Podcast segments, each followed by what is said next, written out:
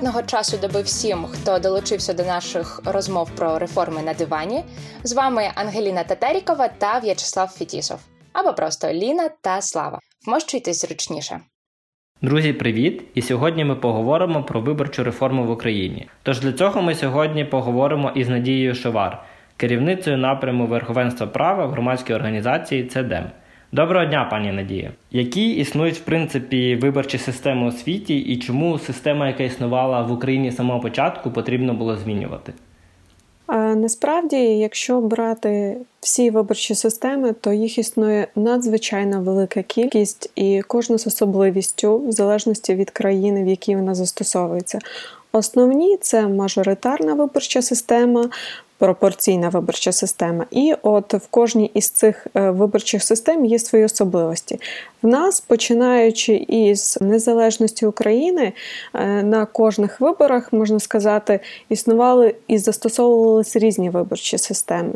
От останнє це було мажоритарна виборча система і пропорційна з закритими списками. якщо ми візьмемо пропорційну виборчу систему із закритими списками, то виборець не впливає жодним чином, хто саме із кандидатів пройде до парламенту. Це визначає партія. Якщо ми візьмемо пропорційну систему з відкритими списками, яку наразі запроваджує виборчий кодекс, то ця система передбачає, що виборець має можливість обрати не лише партію. Але і конкретного кандидата із цієї партії. Мажоритарна виборча система, яка існувала на парламентських виборах, вона була недосконала тим, що дуже часто застосовувалась підкуп голосів, оскільки були невеличкі округи, в яких обирались народні депутати, і не так важко було підкупити е, той виборчий округ, там збудувавши кілька лавочок чи дитячих майданчиків, чи роздаючи якісь товари, ту ж гречку, і отримати е, голоси виборців і пройти до парламенту. Тому е, багато таких моментів сукупності і вплинуло на запит від суспільства, щоб все-таки посилити вплив виборця на те, хто саме буде обраний до парламенту. Дякую. Ми з'ясували різницю між відкритими та закритими списками у пропорційній виборчій системі. Проте маю питання. Тож наявні в Україні списки все ж відкриті чи закриті? Адже топ 9 представників партії фіксовані, а це ознака закритості списків. Чим це обґрунтовано та чому так сталося? Це скажімо так, відкриті списки з елементами закритості. І зважаючи на те, що до наступних виборів в нас ще є час, і таку норму необхідно змінити. Оскільки, якщо ми залишимо, то дійсно тут вплив виборців взагалі відсутній, оскільки ці 9 осіб навіть не будуть включені в списки, і за них ніхто і не голосуватиме. Тому ця норма вона е, дискредитує пропорційну систему з відкритими списками, яка мала бути запроваджена в Україні. Так само і існує інша норма з приводу виборчої квоти на сьогоднішній момент для того, щоб От е, візьмемо простий приклад: в нас є партія, виборець голосує за партію, і виборець голосує за кандидата. І він, оцей кандидат, наприклад, знаходиться е, в списку партійному під номером там 15, умовно. Він набрав певну кількість голосів, але пройде до парламенту та людина. Яка набере певну кількість голосів, це 25% від виборчої квоти, тобто це близько 7 тисяч голосів треба набрати, щоб е, змінити черговість у виборчому списку. Ну, в даному випадку це теж мінус запропонованої системи. Це теж норма, яку потрібно змінювати для того, щоб все-таки була пропорційна система з відкритими списками і з максимальним впливом виборців на результати виборів. На осінь цього року у нас в Україні заплановані місцеві вибори. Які нововведення та особливості чекають виборців на цих виборах? Місцеві вибори в нас будуть проходити е, за трьома виборчими системами: за мажоритарною системою абсолютної відносної більшості і новелою є те, що вводиться пропорційна виборча система е, з відкритими списками для виборів е, депутатів місцевих рад до обласних рад, до міст, де кількість виборців більше 90 тисяч. Така система буде новою. І е, складність полягає в тому, щоб в першу чергу донести до виборця цю інформацію. Оскільки на сьогодні е, форма виборчого бюлетеня, яка існує, вона не сприяє тому, щоб виборець голосував і за партію, і за кандидата. Якщо ж виборець не буде голосувати за кандидата, тобто не скористається цим своїм правом, то по факту ми отримуємо пропорційну систему із закритими списками, де хто саме проходить до рад, буде вирішувати партія згідно списку, який вони затвердять. Це, звичайно, е, такий мінус. Потрібно інформувати виборців про це, і бажано ж, звичайно, змінити також форму бюлетеня, яка була б зручніша для використання. Але поки що дуже складно йде процес внесення змін до виборчого кодексу для того, щоб провести на належному рівні місцеві вибори. Надіє, а може дасте практичну пораду простому українському виборцю, коли він прийде на виборчу дільницю, на що треба зважити у цьому бюлетені, про що пам'ятати та як не заплутатись? Дивіться, з приводу пропорційної виборчої системи е, виборець буде голосувати за депутата в місцеву раду, де кількість мешканців 90 тисяч, такі міста більші, і е, до обласних рад. Якщо не буде змін, то бюлетень, виборчий бюлетень виглядатиме наступним чином: спочатку йтиме перелік всіх партій. В цій частині е, виборець має поставити галочку біля партії, яку він підтримує.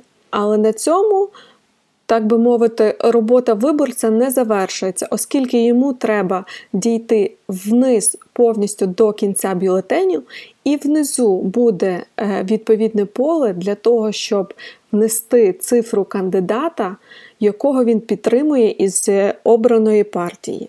І оцей момент треба виборцю пам'ятати. Взагалі, при виборі тих чи інших кандидатів, виборцю ще треба бути уважним до тих повноважень, які матиме той чи інший кандидат, оскільки в нас на сьогоднішній день в Україні не врегульовано і не обмежено передвиборну агітацію в засобах масової інформації. І відповідно дуже багато кандидатів роблять масштабні телевізійні кампанії, де звучать красиві лозунги, красиві картинки. А дуже часто буває, що насправді е, той кандидат, навіть якщо його буде обрано, він не зможе це зробити із-за того, що це не буде належати до його повноважень, і виборцю треба це враховувати. У Сполучених Штатах Америки проблема нарізки виборчих округів навіть має спеціальний термін джеріментеринг. Отже, що маємо ми? Чому важливий спосіб формування округу, як власне формуються округи, скільки людей представлятиме один округ? Дивіться, за е, пропорційною виборчою системою передбачається, що вся територія України буде поділена на 27 виборчих округів. В основному виборчі округи, межі виборчого округу буде збігатися із областю, за виключенням Дніпропетровської області, оскільки вона надзвичайно велика і вона буде поділена на два округи, і місто Київ, який буде поділений також на два округи. Такі округи є достатньо великими для того, щоб тим кандидатам чи партіям було важче скупити е, ті ж голоси виборців. А ще є заборона в законодавстві змінювати межі виборчих округів в виборчий період. Якщо раніше при мажоритарній системі було відомо, скільки від того чи іншого регіону буде обиратись народних депутатів, то при пропорційній системі з поділами от на 27 виборчих округів, кількість обраних від, наприклад, тої ж Київської області залежатиме від того, скільки виборців прийшло на вибори і скористалися своїм правом голосу.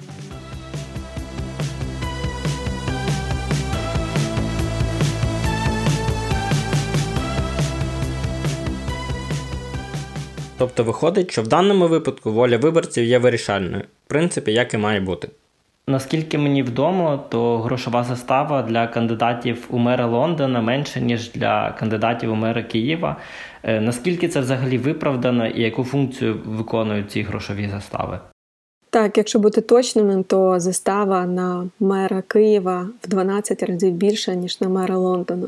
Насправді, ціль грошової застави це такий своєрідний фільтр якості і кількості кандидатів для того, щоб все-таки брали участь у виборах ті кандидати, ті особи, які, по-перше, мають підтримку виборців, а по-друге, мають серйозні наміри дійсно зайняти е, ту чи іншу посаду, і від це боротьба від кількості технічних кандидатів.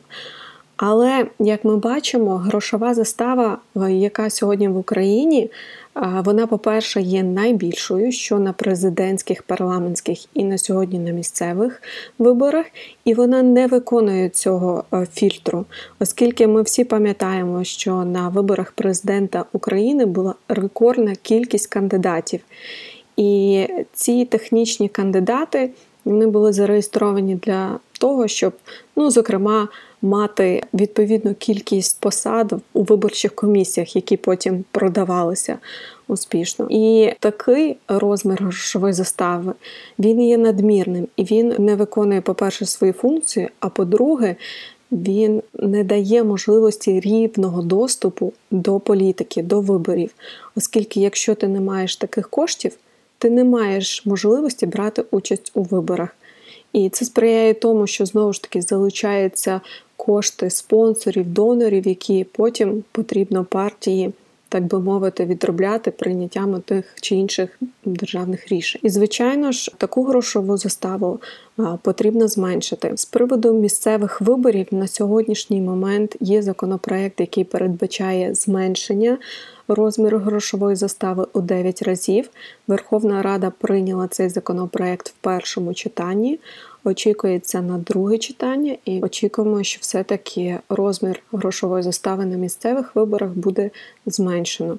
Але знову ж таки це не закриває питання, оскільки до грошової застави треба шукати нові підходи і, можливо, пропонувати альтернативу для того, щоб е, ті кандидати, які не мають таких коштів, могли іншим чином продемонструвати свої серйозні наміри для участі у виборах.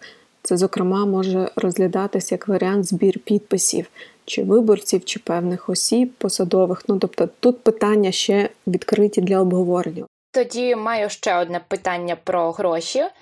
Чи змінилась із виборчою реформою система фінансування партій та виборчих кампаній з аспекту прозорості?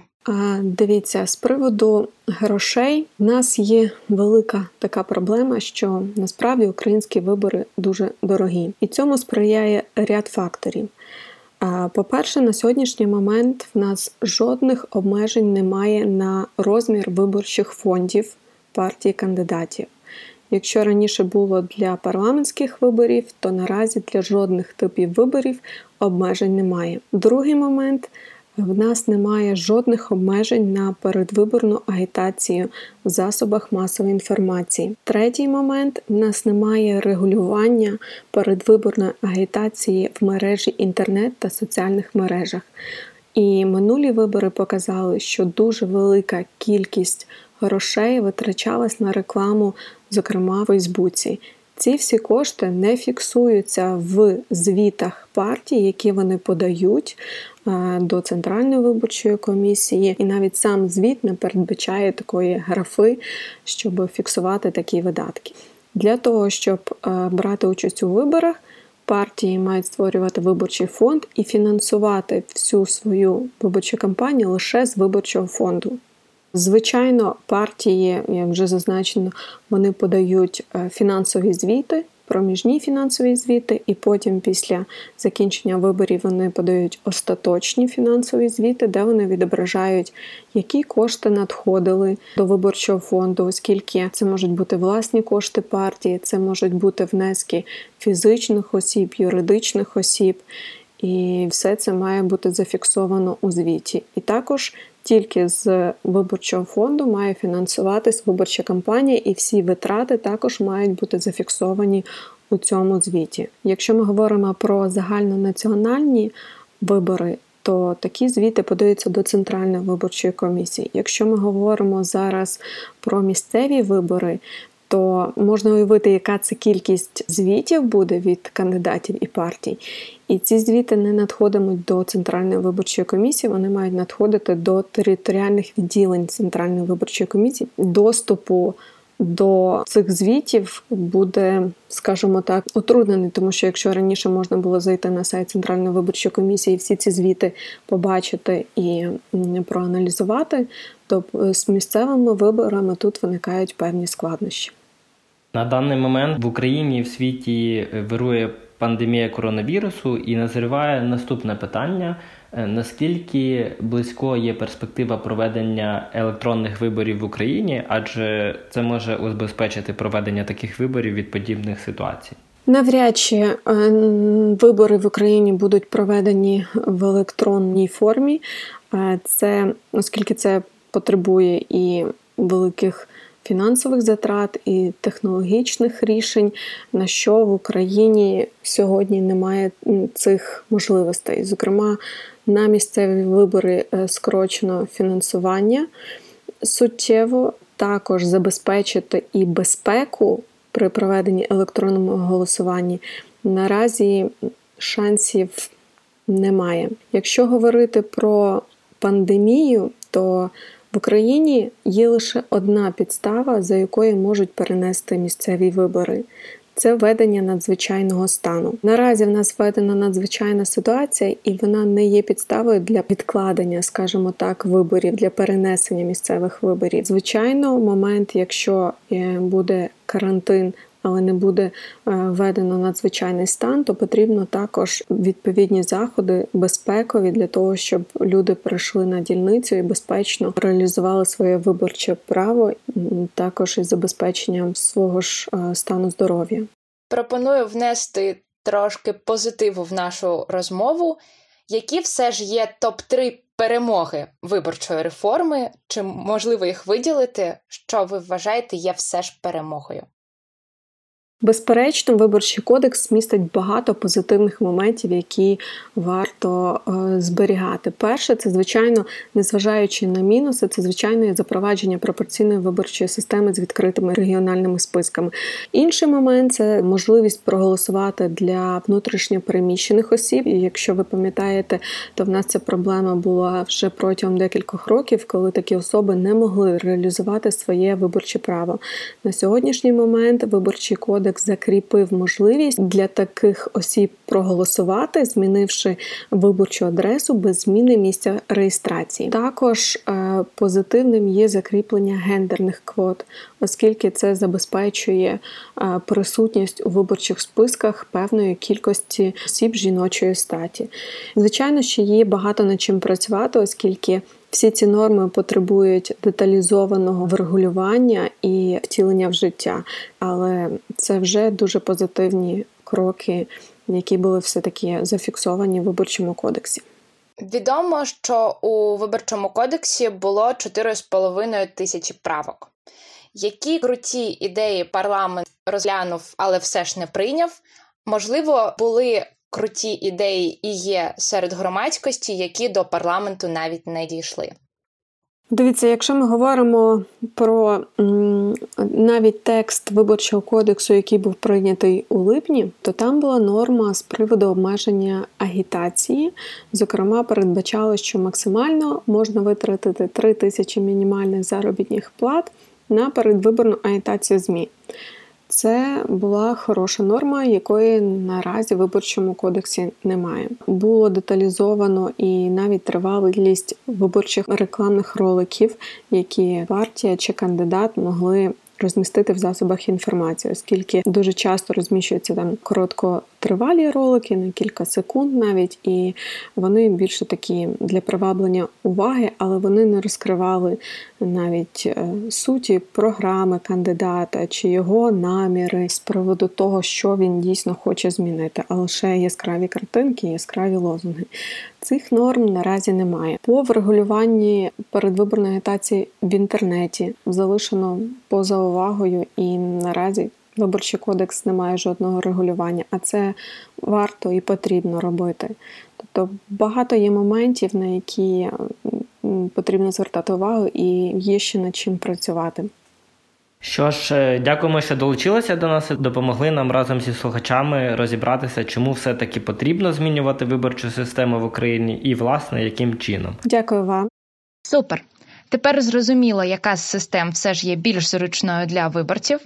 На парламентських будемо обирати не лише партію, а і кандидата. При цьому більша кількість виборців означатиме, що більша кількість депутатів буде їх представляти. Щодо місцевих, тепер і тут маємо пропорційну виборчу систему для областей та великих міст.